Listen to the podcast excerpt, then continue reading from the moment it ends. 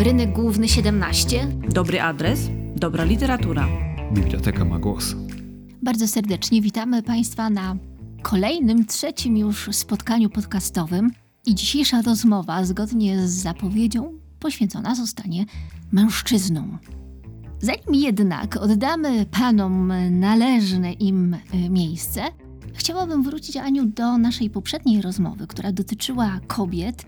Nie wiem, czy zwróciłaś uwagę na określenia, które stosowałyśmy, mówiąc o kobietach. Pierwsze nasze skojarzenia, i wspólne zresztą dla nas obu, były takie, że z kobietą, kobiecością wiążemy przede wszystkim odwagę, siłę, determinację, konsekwencje. A przecież do niedawna z tymi określeniami kojarzeni byli zwykle mężczyźni. W takim razie, jakich cech szukamy u panów? Co ich znamionuje? I jacy mężczyźni są dzisiaj? Myślę, że męski to dający poczucie bezpieczeństwa. To, co ostatnio mówiłyśmy o podobno kobiecie, która jest słabą płcią, myślę, że od mężczyzn poniekąd oczekujemy tego, że, że troszkę się nami zaopiekują i tak, tak, tak roztoczą wachlarz bezpieczeństwa nad nimi, nad nami kobietami. Zaopiekują się, w tym wszystkim będą do tego właśnie odważni i będą podejmowali szybkie i racjonalne decyzje. Myślę, że w uzgodnieniu z nami, ale jednak ja mam takie wrażenie i takie poczucie, że my kobiety czasami mm, za bardzo analizujemy, czy coś wypada, e, czy coś należy. U mężczyzn to chyba działa szybciej, więc taka faktycznie Prościej. racjonalność, dokładnie, racjonalność decyzji i, i szybkość ich podejmowania. Ale dla mnie przede wszystkim takie poczucie bezpieczeństwa to, to jest to, co uważam za, za, za męskie. A nie masz wrażenia, Aniu, że oprócz tej y, szybkości y, decyzji i tego poczucia bezpieczeństwa również rozglądamy się, czy oczekujemy z czułości, zrozumienia, tak, akceptacji, szacunku chyba. Szacunku, tak. Czyli też szukamy w mężczyznach takich cech, które do tej pory być może były częściej utożsamiane z kobietami. Ale może tak jest, że nasza świadomość jest większa i tak naprawdę dochodzimy do wniosku, że składamy się z różnych cech i nie wszystko jest takie jednowymiarowe i czarno-białe, czyli ani kobiety nie są tylko wrażliwe, delikatne i czułe, a mężczyźni z kolei nie tylko powinni być silni, waleczni, mocni, ale także mieć ten sobie czynnik kobiecy być może. Kobiecości, to prawda, zdecydowanie. Rynek Główny siedemnaście. Zaczęłyśmy poprzednią rozmowę od y, kobiecości. Tu już dzisiaj wspomniałyśmy, czym dla nas jest męskość, czego byśmy od y, mężczyzn y, oczekiwały. Natomiast gdy pada hasło mężczyzna, to u mnie od razu się rodzi takie skojarzenie mężczyzna-ojciec. W bardzo szerokim rozumieniu. Czy, Aniu, u Ciebie też to działa podobnie? I czy ewentualnie z tej kategorii mężczyzna, ojciec, miałabyś jakąś pozycję do polecenia mnie i naszym słuchaczom? Oczywiście, mężczyzna zdecydowanie jakby na swojej drodze życia jest faktycznie sytuowany przy dzieciach, więc, więc ta rola mężczyzny jako ojca niezwykle też dla mnie ważna. Ze zbiorów bibliotecznych mam dla Państwa dzisiaj rekomendację na zbiór reportaży Halo Tato pod tytule Reportaże o dobrym ojcostwie, które zebrał Konrad Kruczkowski. I tak naprawdę nie jest to, nie wiem, to nie są felietony o zmienianiu pieluch, o tym, jak sobie radzić, kiedy dziecko ma kolkę, kiedy, nie wiem, przytłaczają nas nowe obowiązki pojawiające się wraz z nadejściem czy powiększeniem się rodziny.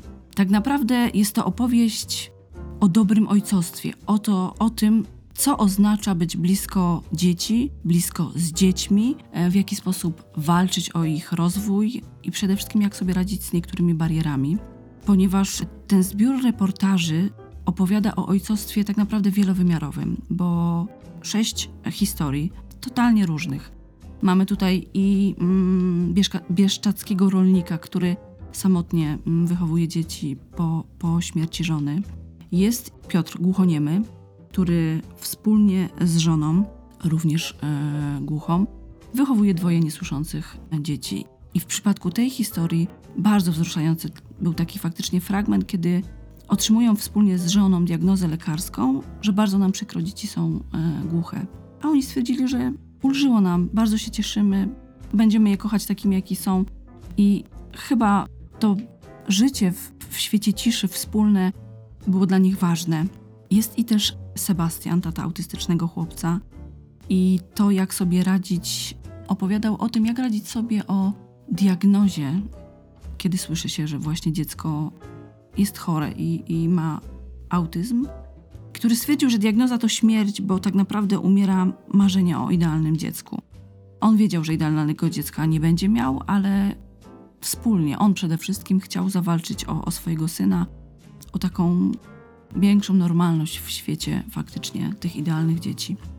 Była też grupa ojców, i to, to też szalenie ciekawe, grupa ojców, którzy założyli klub ojca. Mhm.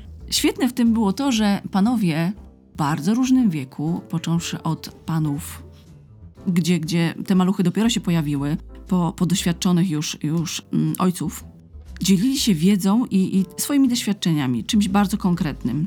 Twierdzili, że bardzo ważne jest, żeby e, ojcowie trzymali się razem, bo w pewnym stopniu ojcostwo to maraton, taki bieg na długim dystansie i dobrze być do tego biegu e, świetnie przygotowanym. I stąd właśnie rewelacyjny pomysł na to, żeby, żeby dzielić się e, swoimi założeniami i doświadczeniami. Ojcowie niepełnosprawni również byli bohaterami tego, tych reportaży, panowie, którzy jeżdżą e, na wózkach i którzy zgodnie twierdzą, że tak naprawdę tata, który boryka się z niepełnosprawnością ruchową, poza barierami architektonicznymi, tak naprawdę nie różni się niczym od innych ojców. I w końcu bardzo poruszający tata Michał. Michał, który jest ojcem w rodzinnym domu dziecka i który pięknie pokazywał historię swojej wielkiej rodziny. Przez ten dom tak naprawdę przeszło kilkanaście dzieci. I jak ważna jest rola ojca u tych dzieci, ponieważ mama u dzieci, które tak czy owak e, gdzieś trafiają do domu dziecka, z reguły jest lepsza, gorsza, która sobie radzi bądź nie. Jeżeli sobie nie radzi, no to wiadomo, m- młody człowiek znajduje się potem w domu dziecka, ale rzadko te dzieciaki jakby mówią i, i, i w ogóle doświadczają obecności taty w domu, więc jego rola była przeogromna i faktycznie bardzo wzruszająca historia. Wartością dodaną tak naprawdę, proszę Państwa, było to, że powstała do tego cyklu reportaży strona internetowa Halo Ziemia, gdzie w zakładce projekty specjalne można znaleźć filmiki obrazujące tych konkretnych ojców, którzy przedstawiali swoje historie. Filmiki króciuteńkie, trzy-czterominutowe, ale cudownie móc najpierw przeczytać, a potem zobaczyć na żywo tych panów. I w tych właśnie króciuteńkich filmikach wyłuskać coś takiego niezwykłego i coś, co naprawdę chwyta za serce. Także ten reportaż szalenie Państwu polecam. Mhm. A dla Ciebie, Aniu? Ja długo się zastanawiałam i miałam przeróżne pomysły na tę kategorię, a ostatecznie zdecydowałam się na książkę Mikołaja Grinberga zatytułowaną Poufne. To historia rodzinna, w której ważnymi filarami są trzej mężczyźni, reprezentanci trzech pokoleń. Pojawia się w tej książce dziadek, ojciec i syn, który zresztą też już jest ojcem. Cała opowieść jest przedstawiona w niezwykły sposób. Niespiesznie, urywkowo, bardzo oszczędnie. I z jednej strony skupiamy się na detalach, takich wydawałoby się bardzo prostych i zwyczajnych scenach, ale właśnie z tych drobiazgów, takich jak czyjeś rozedrgane dłonie, rwący się głos, czy dialogi, ich skrawki podsłuchiwane w kafejce, zapach wnętrz, to wszystko składa się na niezwykłą opowieść, I jest to książka zupełnie inna od wcześniejszych tego autora.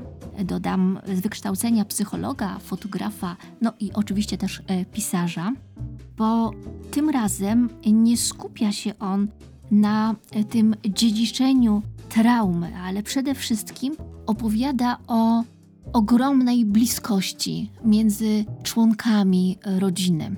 Bardzo poruszyła mnie ta historia właśnie przede wszystkim przez tę prostotę przekazu. Każde zdanie jest dopracowane, chociaż nie mamy wrażenia, że jest ono obarczone tymi ozdobnikami, wręcz przeciwnie, jest ich całkowicie pozbawione. Natomiast ta prostota słownictwa jest uderzająca. I może tutaj króciutki fragment. Wyrośli w domu, który pachniał domem. Wystarczyło wejść do małego korytarza, by poczuć ten zapach. Inny niż we wszystkich znajomych domach. Najlepiej wyczuwalny po powrocie z wakacji. Skoncentrowany, ale nie kojarzący się z zaniedbaniem. Nie zatęchły ani ciężki. Gdyby rozłożyć go na czynniki pierwsze, byłyby tam kawa, grzanki i perfumy mamy, szuflada taty pełna fajek i serwetek z brązowymi śladami po kawie. Wytrawniejszy nos wyczułby jeszcze delikatny zapach nalewki na niewydrylowanych wiśniach i rdzewiejącym ostrzy kilku francuskich noży, oprawionych w drewniane rękojeści. Między nimi pojawiała się ledwo wyczuwalna lawenda z pościelowej półki. To bardzo ważna lektura dla mnie. Mam nadzieję, że część z Państwa też po nią sięgnie, bo mało kto już tak pisze, mało kto tak opowiada, a wystarczy tak niewiele, by opowieść nas porwała całkowicie. Z drugiej kategorii, takiej nieformalnie wyłaniającej się, chciałabym, Aniu, żebyśmy porozmawiały o przykładach związanych z mężczyzną, który jest mężem, partnerem, kimś bliskim w relacji z kobietą, z drugim człowiekiem. Czy tutaj w tej kategorii miałabyś, Aniu, jakieś swoje propozycje? Mężczyzna jako partner. Proszę Państwa. Padł mi w rękę audiobook, ponieważ namiętnie też słucham audiobooków. Oprócz tego, że bardzo lubię czytać, to audiobook dzielnie mi towarzyszy w, w takim faktycznie życiu prywatnym, gdzie zajmując się totalnie kobiecymi rzeczami, czyli prasowaniem bądź sprzątaniem, towarzyszy mi czyjś głos i bardzo to lubię, szalenie. Masz, Aniu, swoje ulubione głosy e, lektorów czy osób interpretujących teksty literackie? Tak, bardzo lubię obu panów Szturów, mhm. i syna, i ojca. Uwielbiam pana Janusza Zadurę, mhm. świetnie interpretuje. I pan Gosztyła. O, mój ulubiony, fantastyczny. Kocham. Odkryłam go słuchając historii Chyłki, ale faktycznie towarzyszył mi też, kiedy poznawałam losy komisarza Forsta. Mm-hmm. Audiobook, o którym chcę Państwu opowiedzieć i polecić, to Kolonia Karna. Sceny z życia ma- małżeńskiego Tomasza Jasturna w interpretacji obopólnej tak naprawdę. Jako mm, żona wypowiada się, czyta Joanna Gajur, jako mąż Roch Siemianowski. Zupełnie mi głosy nieznane, ale też e, świetnie współbrzmią i dobrze się tego słucha. Chociaż nie ukrywam, że Kolonia Karna jest mocno przerysowana i mam nadzieję, że tak e, nie wyglądać będzie ani moje małżeństwo, ani Państwa. Faktycznie historię małżeństwa poznajemy z dwóch perspektyw. Na, najpierw wypowiada się żona, potem e, mówi e, mąż i oczywiście wszystko zaczyna się wielką laurką, jest wielkie love story, wielka sielanka, małżonkowie dopasowani pod każdym względem, nie wiem, wartości wyznawanych, patrzenia w tym samym kierunku.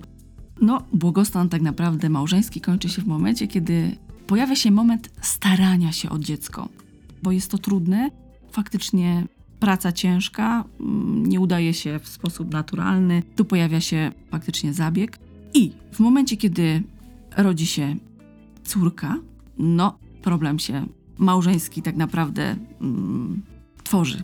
Kiedy, kiedy nadmiar obowiązków przytłacza i jedną, i drugą stronę. I z reguły chyba tak jest, że kiedy są dzieci albo kiedy mamy mm, tych obowiązków w nadmiarze, troszkę liczymy na pomoc partnera. I jedno i drugie twierdzi, że tej pomocy nie ma, albo tak, jest ona niewystarczająca. Albo, dokładnie. Bądź współmałżonek nie potrafi się domyślić. Nie potrafi nie dość, że poprosić, to zwyczajnie, no, powinieneś się domyślić, czy powinnaś się domyślić. To myślę, że nasz błąd kobiecy bardzo częsty. Myślę, że tak. Chociaż po... mężczyźni też mają chyba problem z mówieniem o swoich oczekiwaniach i potrzebach. Dokładnie, a myślę, że, że wystarczyłoby zwyczajnie poprosić, czy, czy zasugerować i myślę, że sprawa byłaby rozwiązana. Końcówka małżeństwa to niestety już otwarta wojna. Pod każdym, proszę Państwa, e, względem i obowiązków domowych, i pielęgnacji ogrodu, dbałości o dzieci. Naprawdę pretekst każdy urasta do, drobiazg urasta do, do niewyobrażalnych roli i wniosek nasuwa się sam. Powinni się rozstać. Zdecydowanie. Jak jedno i drugie twierdzi, miłość to złudzenie, a związek z miłości powinien być surowo zabroniony. Mam nadzieję, że to... I taki jest finał tej opowieści, Aniu, czy jednak się kończy happy endem? Nie kończy się happy endem i... i... Tak jak mówię, mam nadzieję, że ani mój, ani Państwo tak koniec y, małżeństwa nie będzie wyglądał. Nie, nie, kończy się pozwem o, o rozwód faktycznie. A kiedy... jest dowcipna ta książka? Jest, jest. Faktycznie dobrze się tego słucha, chociaż wiele takich bardzo obrazowych scen dających do myślenia i niestety dużo takich mocnych słów, czy, czy nawet wulgaryzmów, wulgaryzmów mhm. padających pod adresem jednej czy drugiej strony. Ale mimo wszystko... Faktycznie jest to obraz partnera, który hmm, no nie sprostał, tak? Ale kobieta też chyba miała... Tak, tak, tutaj tak, dokładnie. Pewne grzeszki na sumieniu z tego, co... W tej opowieści podobało mi się to, że jakby kobieta dłużej jakby dorasta tej, do, do tego momentu, kiedy z, z tej chwili jest świetnie, zaczyna się robić źle. U mężczyzny jest szybciej i tak ciach. Jest dobrze, nagle jest źle. Kobieta do tego dłużej dochodzi. Mm-hmm. A Aniu, czy ty mogłabyś coś e, polecić? Tak, naturalnie. Mam dwie propozycje, więc postaram się mówić tak y, skrótowo, bo y, staramy się z reguły ograniczać do, do jednej, ale tutaj nie byłam w stanie y, dokonać ostatecznego wyboru, stąd nadmienię y, o dwóch.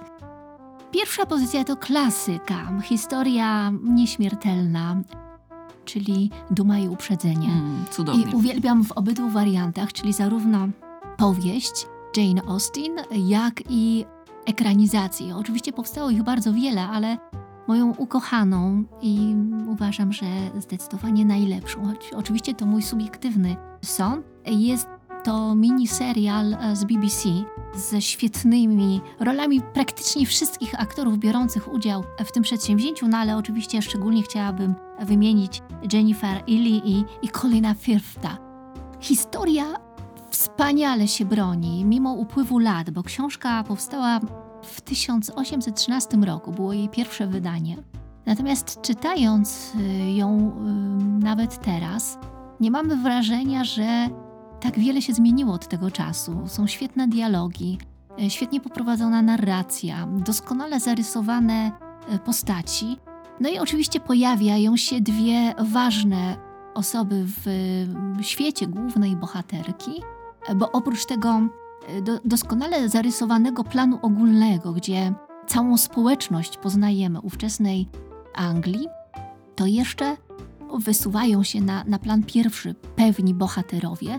I tutaj z jednej strony tym ważnym mężczyzną w życiu Elizabeth jest jej ojciec, pozornie nieobecny, zamykający się w swoim świecie książek, lektur, ale gdy już się pojawi, to jest niezawodny ze swoją błyskotliwą obserwacją, ciętą ripostą i taką otwartością, co daje Elizabeth podstawy do tego, żeby myślała o sobie jak o partnerce u boku mężczyzny, jak o kobiecie, która ma prawo do własnych sądów, która może żyć tak, jakby chciała i dokonywać własnych wyborów. To niezwykle cenne, bo wówczas, a i teraz, nie bywa zawsze oczywiste.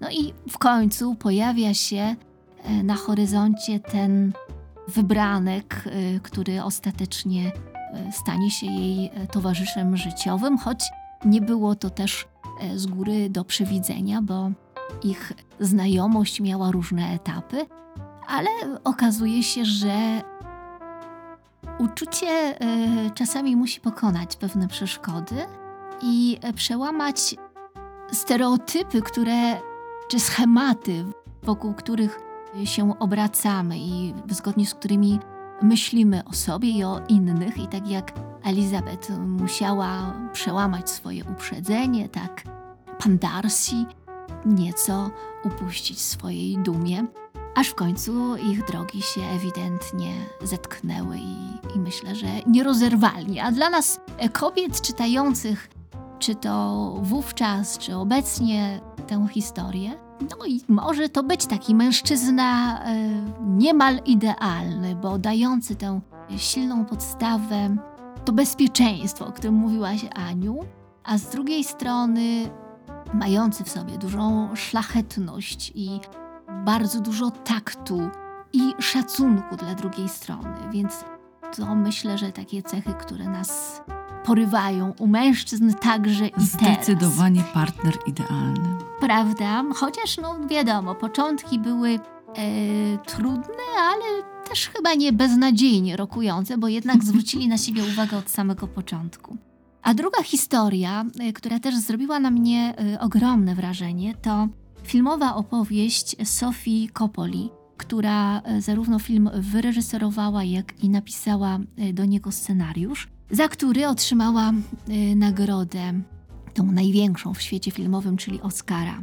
To film Między Słowami z dwa tysiące trzeciego roku ze świetnymi kreacjami Scarlett Johansson i Billa Murraya. Tytuł oryginalny brzmi Lost in Translation, i myślę, że on też świetnie oddaje to, o czym ten film jest. Mówi o pewnym zagubieniu w komunikacji, że tak naprawdę mimo, że e, mówimy tym samym językiem, e, że pozornie posługujemy się słowami, które powinny być przez nas zrozumiane wzajemnie, to nasze ścieżki się rozchodzą. Toczymy dialogi, ale tak naprawdę to są kwestie wypowiadane jakby obok siebie, które się nie stykają ze sobą, nie nawiązuje się żadna interakcja, która by mogła doprowadzić do pełnego zrozumienia czy poczucia bliskości. I nagle ta dwójka w tokijskiej metropolii, gdzie miasto rzeczywiście może przytłoczyć swoją wielkością, dominującymi neonami, muzyką, nowoczesnością, to nagle ta para dwóch Amerykanów, która przypadkowo znalazła się w tym samym czasie, w tym samym miejscu, bo w y, ogromnym hotelu, być może przez to, że obydwoje cierpią na bezsenność, a być może to był tylko przyczynek do tego, by w końcu na tych korytarzach czy w y, hotelowym barze się spotkali, nagle oni, mimo różnicy wieku, zaczynają ze sobą rozmawiać, ale rozmawiać tak naprawdę, nie wymieniać słowa, ale prawdziwie się ze sobą komunikować.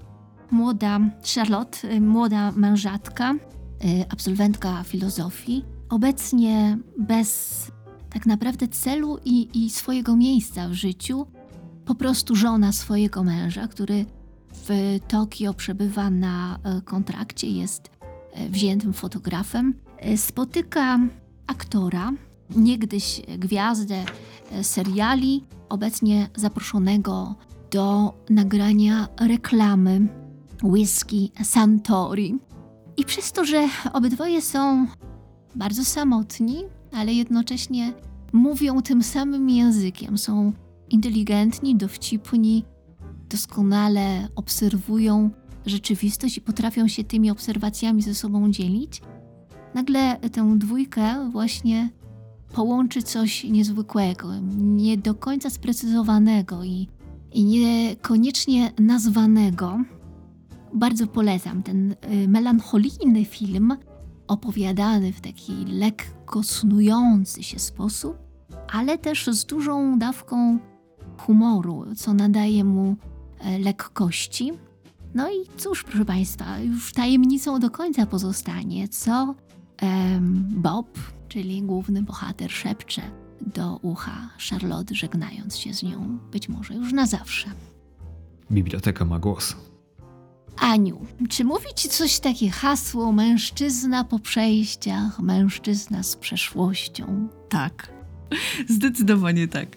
Myślę, że mm, kiedy pojawia się hasło mężczyzna z przeszłością, zdecydowanie wypływa liczne, liczne, proszę Państwa. Nie ukrywam, że nie, bo, bo lubię ten gatunek literacki, czyli kryminał i barwne, bardzo barwne postaci komisarzy przeróżnych. Poszarpanych życiowo. Oczywiście, zdruzgotanych. Oczywiście doświadczonych przez życie. Tak, to prawda. Z licznymi związkami po drodze. To z nieudanym prawda. Życiem rodzinnym.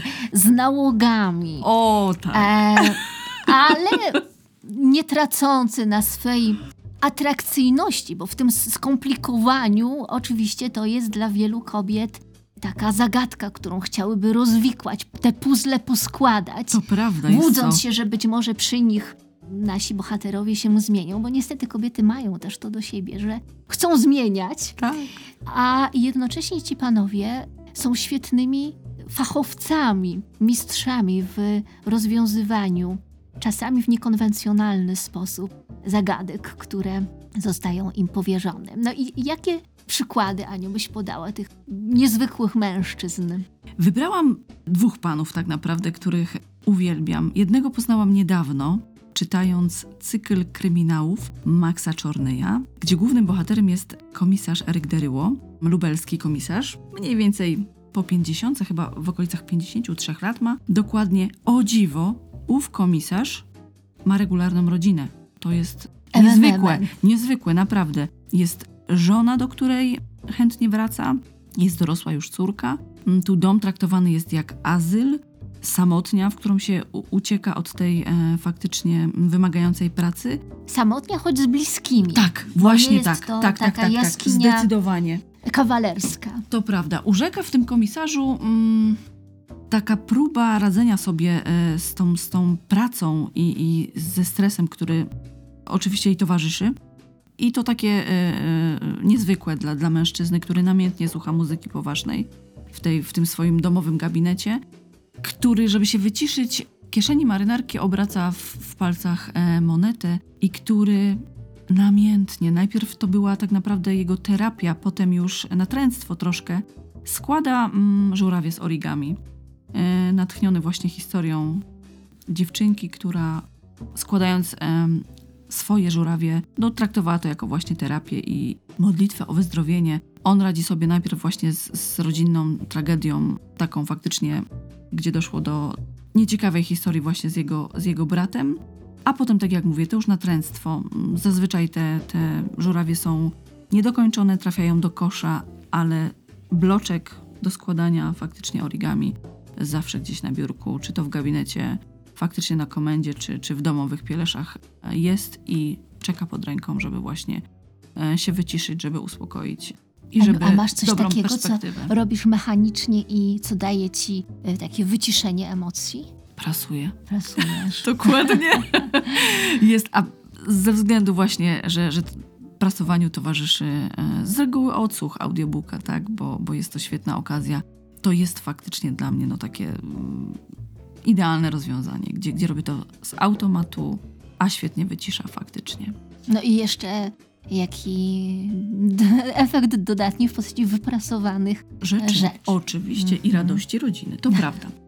Komisarz Bernard Gross to kolejny komisarz, którego ojej, proszę Państwa, jeżeli nie znacie twórczości Roberta Małeckiego i nie było Wam dane zetknąć się ze Skazą, czyli pierwszą częścią, Wadą i w kolejności Zadrą, serdecznie Państwu polecam. Nie posiadamy w zbiorach bibliotecznych audiobooka. Jest to faktycznie cykl kryminałów dostępnych faktycznie tylko i wyłącznie jako książka, ale serdecznie Państwu polecam. Robert Małecki przyznał sam, gdzie przy, słuchając właśnie m, jednego z wywiadów, których udzielał w radio, twierdził, że przez pryzmat policyjnych zdarzeń chciał ukazać człowieka, człowieka niezwykłego. Cudowny jest ten komisarz. Komisarz, który pracuje na niewielkim komisariacie Chełmży i tak jak Ania mówiłaś, mocno doświadczony przez życie, poniekąd zawieszony w próżni, ponieważ w ośrodku leży w śpiączce jego żona, ma syna, ale ma z nim bardzo kiepskie mm, relacje. I to jego zawieszenie, bo z jednej strony jest jeszcze mężem, tak, bo ta żona jest, ale z drugiej strony tak strasznie chciałby sobie poukładać na nowo to życie swoje prywatne. Podejmuje próby. Co z tego wyjdzie, mogą się Państwo sami przekonać. Ale faktycznie życie go mocno weryfikuje i dla niego podstawowym elementem tak naprawdę jest praca. Pracy jest wierny, oddany, działa faktycznie na każde polecenie, każdy telefon od razu faktycznie sprowadza go z powrotem na, na komendę, na komisariat, więc bardzo oddany pracy, przez to, że jest bardzo dociekliwy, bardzo skrupulatny, niekoniecznie jest lubiany w pracy, więc taki typowy samotnik i w życiu e, zawodowym, i w życiu prywatnym. I też ma bardzo ciekawą pasję, bo myślę, że to, to w, w takiej stresującej pracy jest potrzebne. Robert Małecki stwierdził, że trochę podzielił się z nim swoją własną osobistą pasją, czyli modelarstwem. To właśnie, której się Bernard Gross oddaje wieczorami, namiętnie podpijając hektolitry herbaty z cytryną. Więc polecam, serdecznie polecam twórczość Roberta Małeckiego. Dostępna, warta uwagi. Szalenie, mi się podobało. Aniu, a ty? To, e, tak, ja też mam propozycję. Mężczyzn po przejściach? Poniekąd e, też, ale cieszę się, że mówimy o polskich autorach, bo był taki moment, że e, myśleliśmy głównie o kryminałach skandynawskich. To prawda, zdominowały. Natomiast o nich też gdzieś tam napomknę, ale cieszę się, że polscy autorzy od kilku już dobrych lat tworzą taką bardzo mocną, kryminalną ekipę autorów i wśród nich ja szczególnie chciałam wyróżnić Zygmunta Miłoszewskiego, no i oczywiście jego kryminalną trylogię z prokuratorem Teodorem Szackim. Składają się na nią trzy tytuły: Uwikłanie, Ziarno Prawdy i Gniew. Akcja rozgrywa się w trzech kolejnych miastach: Warszawie, Sandomierzu i Olsztynie. Bohater rozwija się na przestrzeni tych trzech książek, zmieniają się jego też relacje rodzinne. One poniekąd wpływają też na sposób prowadzenia śledztwa. Serdecznie polecam, świetnie napisana rzecz, bardzo wciągająca, no i zawsze też zaskakująca w zakończeniu, więc myślę, że zadowoli niejednego czytelnika, który lubi ten gatunek. Nadmienię też o, o tej klasyce kryminału, a do takich z pewnością są zaliczane historie, których głównym bohaterem jest Kurt Wallander, postać szwedzkiego policjanta śledczego, wykreowana przez Henninga Mankela. Ten bohater jest z jednej strony wielbicielem opery, melancholikiem, mm. ze skłonnościami do tycia, z komisarzem nadużywający alkoholu, ale też świetnie radzący sobie mimo wszystko ze sprawami kryminalnymi, które próbuje rozwikłać i najczęściej z dobrym skutkiem. Postać też na tyle intrygująca, że sięgali po nią wielokrotnie twórcy filmowi. Także powstał serial dla telewizji B B C. Gorąco go Państwu polecam, chociaż chyba nie mamy go w naszych zbiorach, ale postać Kurta Wallandera z pewnością jest niezwykła i udało się osiągnąć autorowi to, nad czym mu szczególnie zależało, czyli żeby pokazać rozwój bohatera, to, że on się zmienia, ewoluuje, że doświadczenie życiowe i per, pewne perypetie bardzo mocno na niego wpływają. Także Kurt jest inny z początków serii, a zupełnie inaczej objawia się już w późniejszych tomach. No i kolejny bohater, który pojawił się z kolei w powieściach Jonesbo, to Harry Hole, tudzież Hyle, tak? Wymowa jest różna, ale dopuszczalna jest ta nierdzenna norweska. Gorąco również polecam tego bohatera i jego niekonwencjonalne metody. A faktycznie jako bibliotekarz mogę, mogę do, dopowiedzieć, że i Jonesbo, i Mankel jest bardzo chętnie czytany, więc faktycznie mam nadzieję, że ci, którzy z Państwa jeszcze nie czytali, dołączą do tego zacnego grona wielbicieli owych postaci. Zaczęłyśmy też pytaniem o to, jacy mężczyźni są obecnie Oczywiście nie przypuszczam, by udało nam się znaleźć odpowiedź, bo pewnie tak jak i kobiety są bardzo różni i całe szczęście. Natomiast rzeczywiście wyłania się może nieco nowy rys męskości, czyli mężczyźni tacy, którzy potrafią i chcą rozmawiać także o własnych bolączkach, zaczynają się otwierać. I tutaj serdecznie polecam książkę Tomasza Kwaśniewskiego i Jacka Masłowskiego. Tomasz Kwaśniewski jest reporterem dużego formatu, autorem dziennika Ciężarowca oraz dziennika Taty, a Jacek Masłowski jest psychoterapeutą, coachem, a także założy- jednym z założycieli Fundacji Maskulinum.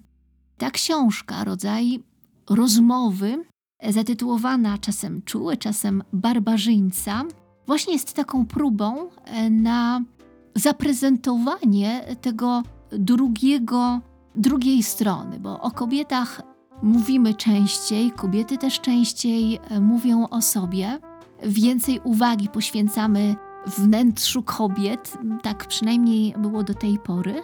Natomiast tu panowie chcieliby pokazać, jak pewne sytuacje wyglądają z tej męskiej strony i mówią zarówno o tym, co to znaczy być y, mężczyzną, być mężem, być partnerem, co to znaczy być synem, jak ważną rolę w relacjach odgrywa postać ojca, nawet jeżeli są to rodziny, gdzie rodzice się ze sobą rozstali, to bardzo ważne dla autorów jest podtrzymanie tej relacji, żeby dzieci, a zwłaszcza synowie, nie wychowywali się tylko w towarzystwie swoich mam, tylko by mieli kontakt ze swoimi ojcami, tudzież wujkami, dziadkami, jakimiś męskimi reprezentantami, którzy wciągną, wprowadzą ich w ten męski świat.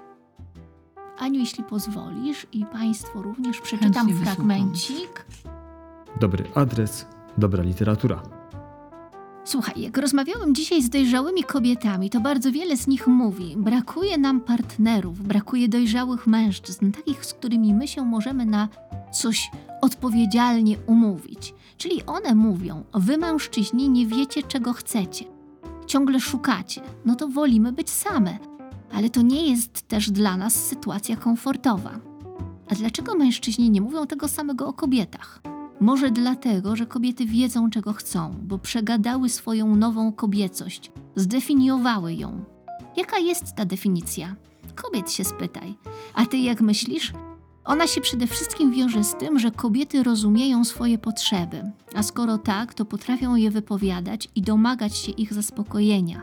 One już urosły, wyszły ze starego modelu, a my jesteśmy na początku tej drogi, dopiero się budzimy, żeby tę swoją męskość na nowo przegadać, a jak już to zrobimy, to wtedy będziemy mogli usiąść przy stoliku i gdy kobieta powie: słuchaj, ja jestem kobietą i potrzebuję od ciebie to i to, to my będziemy mogli jej powiedzieć: aha, okej, okay, a ja jestem mężczyzną i potrzebuję od ciebie to i to.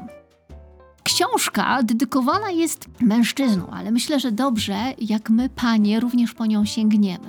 Nie zawsze to jest łatwa dla nas lektura do przełknięcia.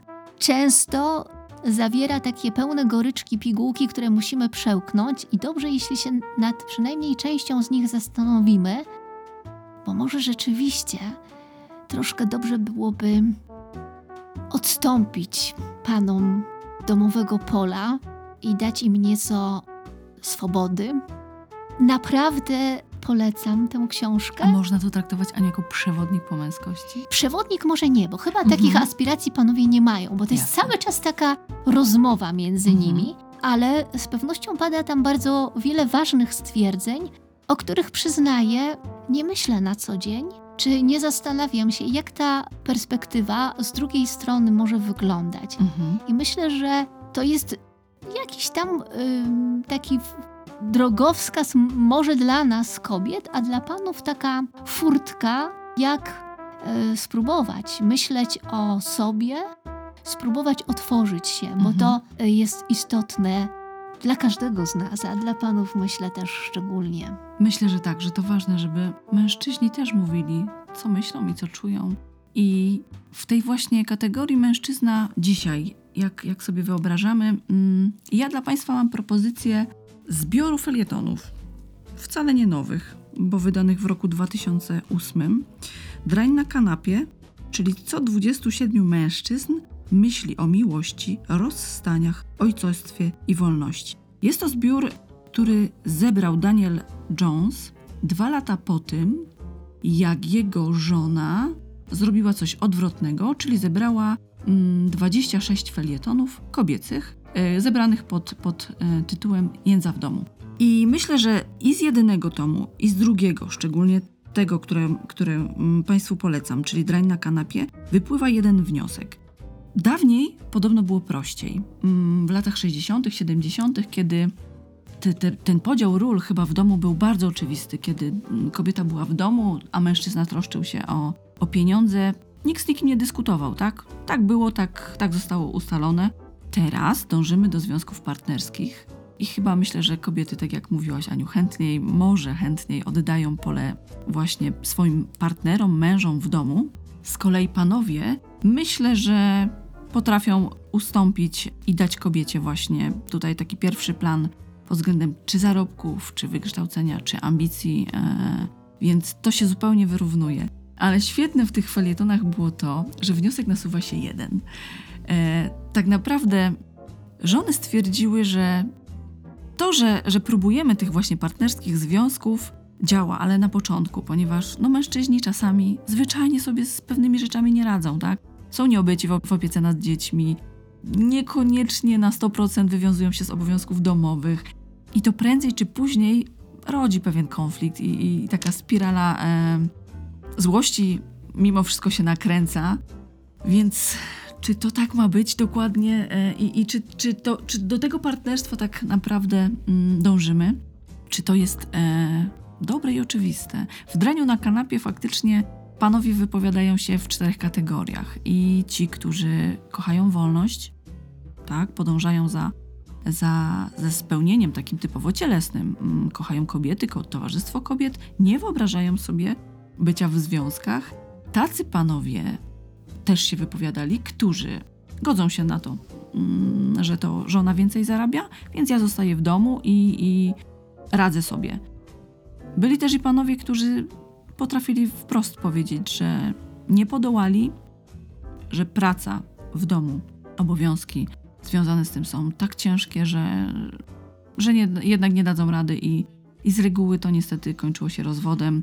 Ale są i historie takich panów, którzy bardzo przeżywali właśnie rozstanie z, z partnerką, z żoną, bo tutaj znowu po, pojawiał się u nich bardzo mocno e, motyw ojcostwa i tego oddalenia od dzieci i jak sobie radzić z ponowną wolnością tak naprawdę, której jednak tych dzieci jest mniej i, i, i tego towarzystwa młodego człowieka jest zdecydowanie nie tyle, ile by sobie życzyli.